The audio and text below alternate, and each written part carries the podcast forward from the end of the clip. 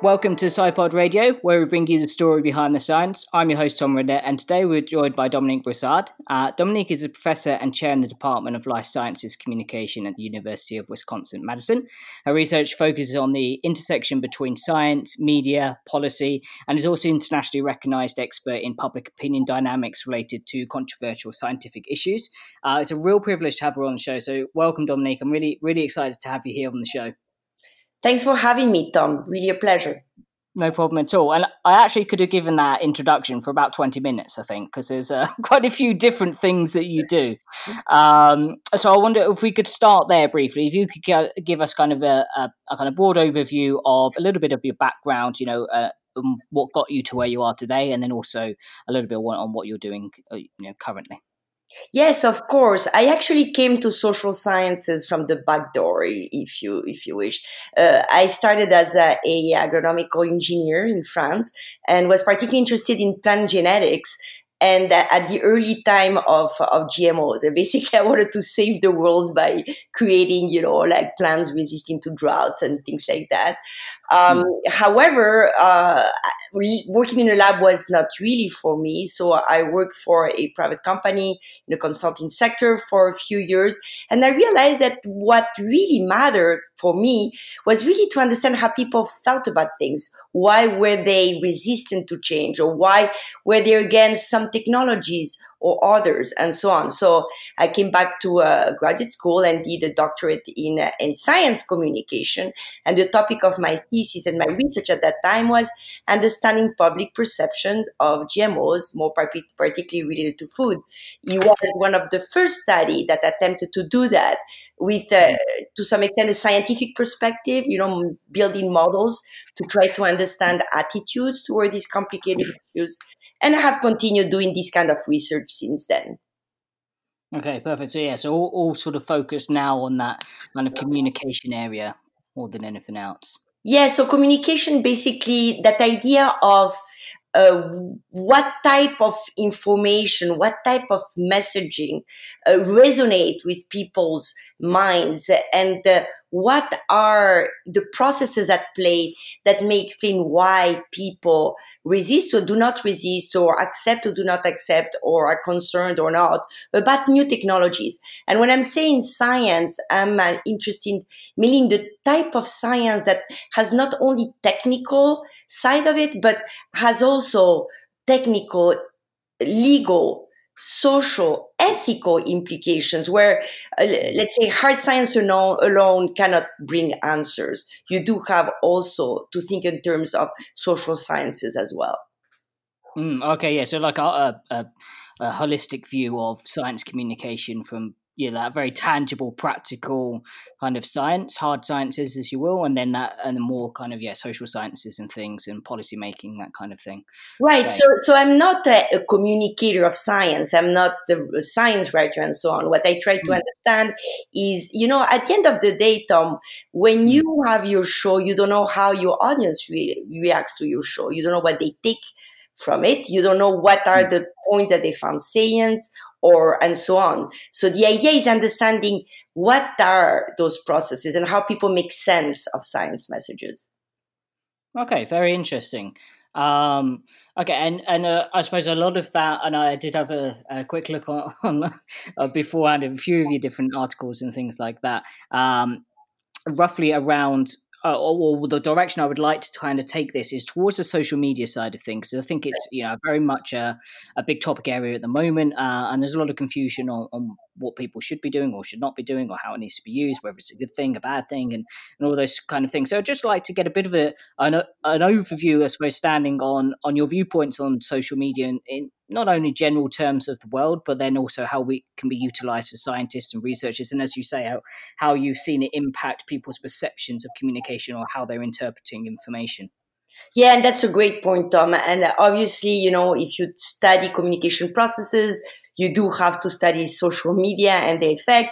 And my lab uh, lately, for the last, I would say, five or six years, has devoted mainly into understanding how controversy come to play in social media platform and, you know, using big data and algorithms and so on to make sense of what people are discussing and what type of, of processes that at play. And more importantly, you know, how the discussions that go on online might impact people's perception of a different mm. type of science. One area of research is uh, uh focusing on comments and how the fact that comments are civil or not civil, if people are rude, if people are trolling and so on, how does mm. impact people's perception of science? And what we have found is, you know, when people read rude comments, for example, compared to the same post that does not have root comments, uh, those mm. that see the root comments tend to think that the post itself is less trustworthy than those that see the same post what with uh, comments that are more civil. So at the end of the day, what it's important for people when they are in social media settings and when they read the science stories to be aware that it's not that they're reading a piece, a news piece disconnected from you know the, the environment that every other little um, element that's there the number of likes the number of shares the type of comments may color how they interpreted that science story itself. So I think it's really important for people to de- to be media literate, to understand that indeed it's not like just reading a piece of newspaper disconnected, but all those cues that are aware in the social media environment without us even being aware of it impact how we perceive mm. science. So I think it's very important to, to know that. Uh, number two, I think as scientists, uh, you know, and uh, and I don't know, I mean, if there's any uh, scientists in the audience right now, it's important also to be aware that there's a science of science communication, that there's a lot of things we know about how you frame your message, how, you know, the type of, let's say, words you use in your tweet might be perceived by audiences and so on. So it's very important for those who do want to actually communicate about science to realize that there's a science in doing it well and that there's a lot of way to get trained, uh, you know, like either in a short amount of time or, or, or, longer period if they're interested. But it's extremely important to do it well because right now, obviously, with the very pressing problems we face, it's important that all of us we make an effort to communicate science in the best way possible. Mm, yeah, absolutely. So it's it's a very interesting time, isn't it? Where you know, even just maybe seven or eight years ago, you, you could have released a piece of science communication and nobody would be commenting on anything. Um, yeah, even blog posts, there, there was often room for people to comment, but people didn't really at that much, not at the scale that we're seeing on, on social media platforms. And so you had that almost one way communication. And it's interesting you bring up the, um, how much the comments influence people's decisions. Um, there's a lot of things on that within the kind of marketing space and, and commerce where you know people will believe a online review as much as a or near enough as much as a, a recommendation from a friend. Um, so I can imagine, yeah, there's a lot of impact given on you release a scientific article and then what those comments are underneath will frame a lot of people's judgment of your science um, something very much to be aware of for people so uh, I, I, do have a, not to put you on the spot, but I, I saw a, a, bit of a quote that I'd like to dive a little bit deeper in. Um, you, you, said to uh, UW Communications um, something uh, roughly. Um, our analysis shows a self-reinforcing spiral, which means more people see a shrinking and more similar set of news and opinions on science and technology subjects when they do online searches. And I think you were roughly alluding to the algorithms that play out on the social media networks, where if you like a certain topic or you engage in a certain area that you then are shown more of that kind of topic area. I'd love for you just to expand on that kind of point and what you've seen on, on that element of things. Yes, yes, we did. Uh, that is, I'm so glad you bring this that up because this is another area where I think people have to be aware of this mm-hmm. and make an effort to to to break what we have called the echo chambers. That idea that mm-hmm. not only in our social network we connect with people that are like us, you know, like uh, mm-hmm. our social network is has friends that read the same type of news, that have that have the same type of political views, that are interested in the same type of of, of things or scientific issues. of course we have the, the you know the, the, outlier family member that's not like everybody else but yeah. by and large we do have those echo chambers that are you know like us we call like the like-minded individuals that are you know part of our daily life but also mm. that idea that uh, uh, the the searches and and google is the main browser people use right now as a search mm. a search tool uh, what when we you do a keyword there's two things that happen right now first mm. of all actually several things first of all you do have a list of uh, shortcuts that are offered to you. So let's say I want to find out about nanotechnology and potential effects on the environment. I'm going to put nanotechnology and the environment in the in my search engine. And then I have shortcuts that potentially are going to show nanotechnology and medicine because this is one of the keywords that has generated the most searches. So then that potentially is, I'm going to click on that and forget my initial search. Let's assume I'm continuing my, my, my search with nanotechnology and environment, and it brings the first page of results. The second thing that happened is that most people, they tend to click in the first page of results. Hmm. And so that's the second thing that happened, and so on and so forth. And the idea, the, the more people search certain topics, the more they click on certain links, the more they're likely to see that come back in their search result is something that is concerning because as uh, uh, the quote uh, that uh, you just mentioned uh, in you know kind of led to is that it seems that you know like the algorithm to some extent is leading people to see a certain content much more than what they really are looking for. By the way there is a instance where people do more you know in-depth searches and that's where it's concerning with health and certain uh, characteristics of uh, of diseases and so on. We know that for health searches people tend to be a little more careful about uh, uh you know like checking what they're doing. But certainly by and large if you're quickly searching for something and so on there's a lot of process at, at play that you have to be careful about that you need to be aware of that algorithm and that tendency uh, for google to show you the things that people search for. And last but not least, obviously, is that idea that uh, we need to be very careful about the trustworthiness of those sites that come up on our searches. And if you want, mm. I can elaborate on that. But this is certainly for science and medicine something that we're working hard to to try to foster. Mm, yeah, absolutely. I, I think there, there's a lot I think in this topic area um, uh, that really needs to be spoken about a lot more, and in two ways. It, this, my my personal opinion on this is one is obviously the platforms themselves, their algorithms, how they're working and influencing people, because ultimately we have seen across history that you know, for for example, if you wanted to have a a, a, a coup in a country and you wanted to take over the government, you don't go and take over the government. The first thing you do is go and take over the media and spread propaganda. So exactly. we we know how important showing people regular messages is, even if they they don't necessarily believe it. They're on the cusp, and then you can influence their mind and their decision. And so there has to be an emphasis on the platforms definitely, and that's something that needs to be explored. And then the other thing that I uh, I think really needs to be discussed more is the accountability of oneself on what you're doing and how you're interpreting information and what you're you know are you just reading something and then because it aligns with your value are you then going yes that's correct rather than questioning things or questioning yourself? And i think a lot more people need to take self responsibility for for accepting propaganda almost because we are now in a, an era where you know things are coming out of the woodwork the light is being shined on the dark where the media of old uh, should have been this kind of trustworthy source isn't you know it was for want of a better purpose you know four old white dudes who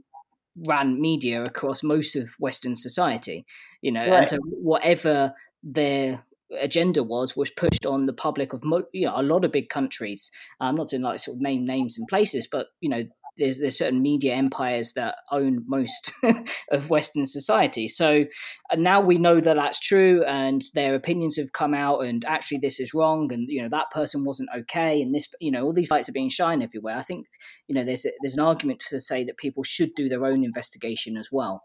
Um, have, have you seen anything in that kind of side of things as well? Yeah, and that I'm so glad you bring in that up, Tom, because this is exactly the, the, the line of research we're embarking on right now. Mm. We have a, uh, a grant from the National Science Foundation uh, that actually tried to, to, to, to, to get exactly to what you're doing. So we know the processes at play when people find information. There's mm-hmm. something that we called, that's called in psychology motivated reasoning, and you have alluded to it. That idea that we tend to, uh, to accept information that's in line with our values, confirmation bias, and also the one that we tend to reject the one that does not align with our values and so on. I mean, I could go on forever in that respect. However, we also know quite a bit about that accountability factor. How can we make people more aware of those shortcomings and to, to, to, to, to to some extent more critical of what they encounter. Mm-hmm. This is, has been, uh, you know, like investigating for a while uh, for middle school uh, students. With middle school students, there's actually good research in educational psychology that shows that, that you can teach kids to do that not to mm. take right away like information and so on but you can teach you can have uh, you know uh, some type of uh, of trigger to make uh, you know like those young minds more critical and and when they access information try to understand where it comes from the, what does it mean what does it trigger in my mind and so on the thing is mm. that uh, as adults uh, you know, we may have been trained to do that in a room, although not always very well. You know, we've been trained that it's rude to uh, interrupt people, that you don't yell at people's face yeah. and so on.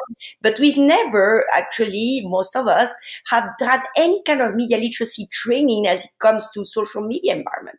I mean, this is something that kind of came into our lives, as you say, you know, like let's say in the last 10 years, without people have been any type of let's say, educational training on how to behave a certain way, right? And mm. what it is as far as like the news that they counter. I mean, when you had motivated reasoning has existed forever, we would buy the newspaper that fit their political ideology or and so on, right? Mm. But at least it was clear and stated and so on. The letters to the editors were curated by the newspaper itself, and it wasn't, you know, like let's say one million comments that that, that were following. So although the process are the same as they've always been for the human race, it gets very complicated because processes are fast and there is a lot of things that are happening, particularly when you said uh, with the media conglomerates that are right now that add to the puzzle in a way that makes it more complicated. So going back to what, how to make people more accountable and so on. Something that is really concerning to us is the fact that we see that not only you have the problem of misinformation and potential propaganda and so on, and quick judgments from people based on, you know, like if uh, the information fits their value or not, but also we have that process that tends to make people more polarized. So mm. instead of bringing people together, if you wish, all those ecos chambers. And all the process we've been talking tend to polarize people even more tend to make them more extreme in their attitudes as far as like different science issues are concerned to stick to the science topic. So the the, the idea of that, that that research projects we are embarking on right now is for issues related to human gene editing which is something that we should all think about very carefully because it's becoming a reality mm. with new tools such as CRISPR-Cas9. How can we foster uh, you know, a productive discussion uh, with people in a way uh, that uh, counterbalance that whole motivated reasoning, but uh, help them, you know, make an informed uh, judgment about issues that are complicated, but should not always lead to polarization. So this is something that uh, we are really keen in exploring in depth and find out if there can be, you know, like a certain way to design online platforms and so on to counter these processes that we're describing right now.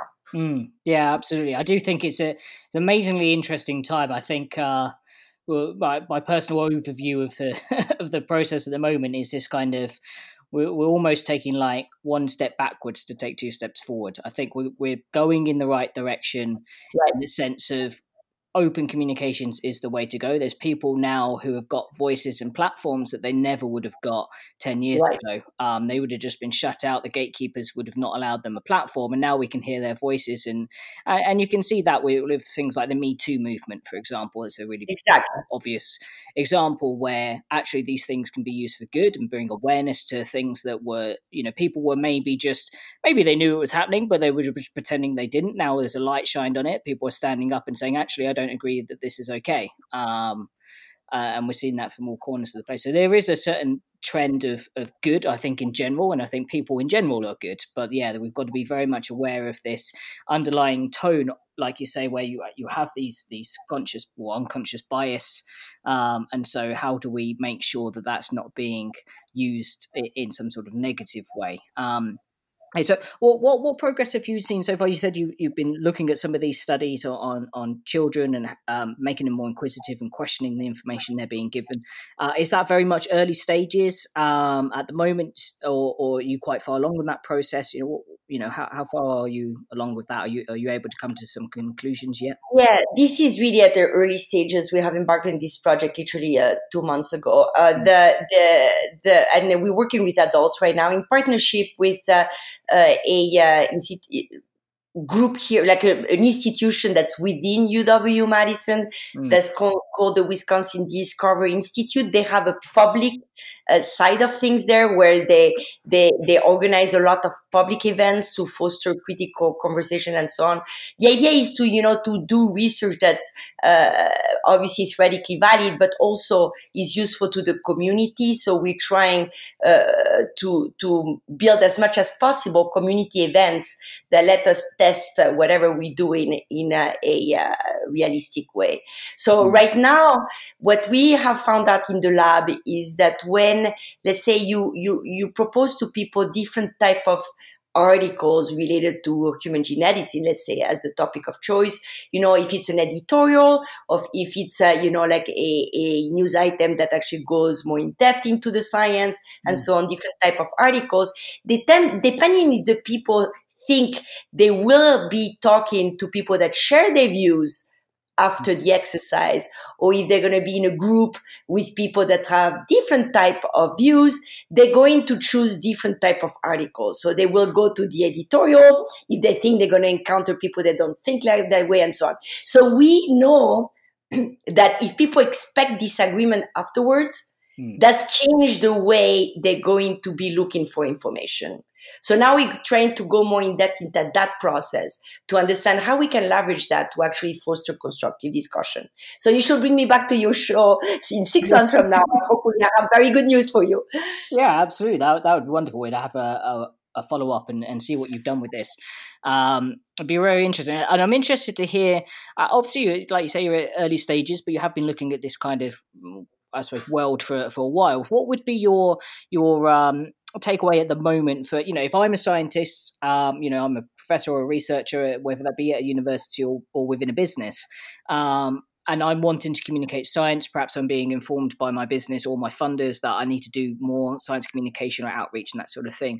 Uh, how would you recommend they go about doing that um, in light of, of, what we've been discussing here? Um, what would you say the best kind of practices are uh, for scientists well, I think, I mean, uh, as I was t- telling you uh, uh, five minutes ago, is like I would reiterate there is a science of science communication, yeah. and it may be very complicated. So we don't, we shouldn't just assume that it's simple. So again, it depends of what type of science we are talking about. But let's assume it's one type of of let's say application that may generate, uh, you know, controversy. Let's say human genetics.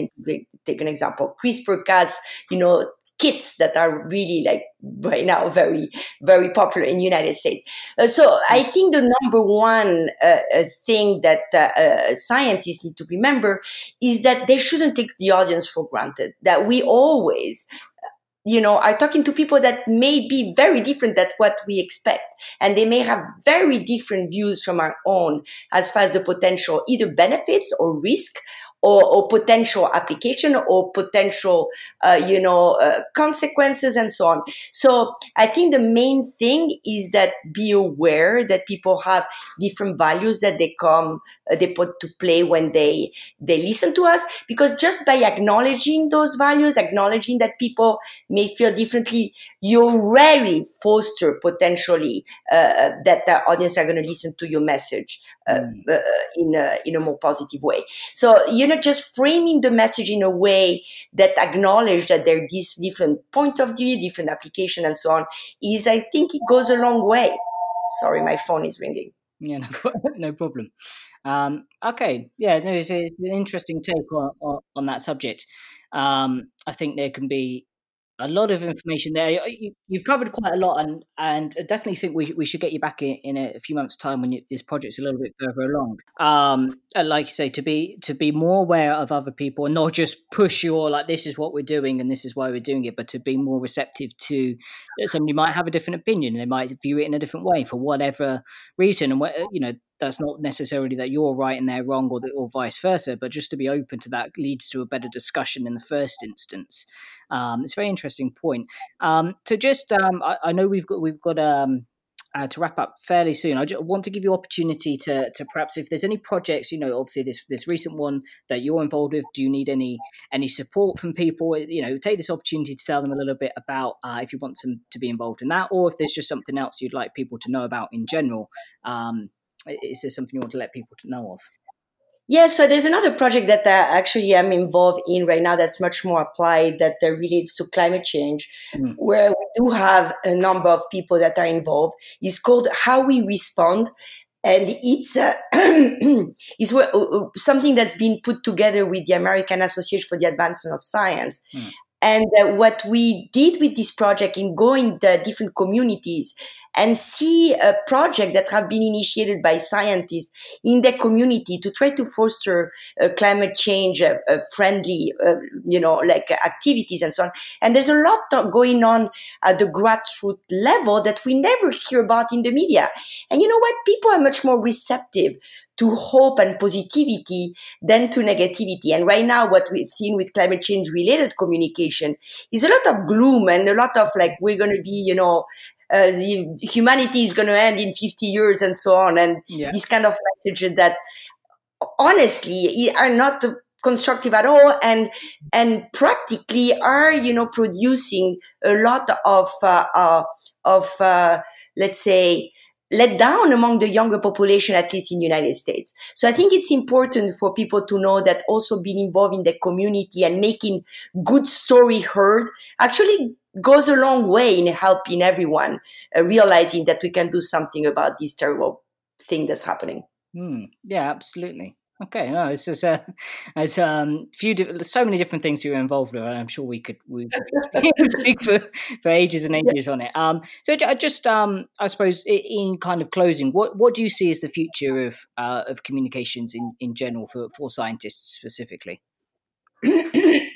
well, what I see is that I think we're going to have a, new generation of scientists. I mean, I see it among the younger researchers I'm working with, mm. where they understand that, you know, to solve uh, big problems that we're facing, you need to have interdisciplinary teams. You, you need to have, you know, like uh, social scientists, bench scientists, humanists, and so on that actually put their head together to solve problems that, that, that, that, we have. And that means that as far as training is concerned and as far as the type of classes scientists will take, you know, it, it will be more than just, uh, you know, like their own uh, more technical background, but also included things that go beyond just the, the usual expertise. And I see that right now, uh, you know, in the field, a lot of scientists that are involved in science communication, they are approaching me and other researchers in social science to actually work together in different teams. So I would encourage your listeners to reach out to people that are in other fields to actually think together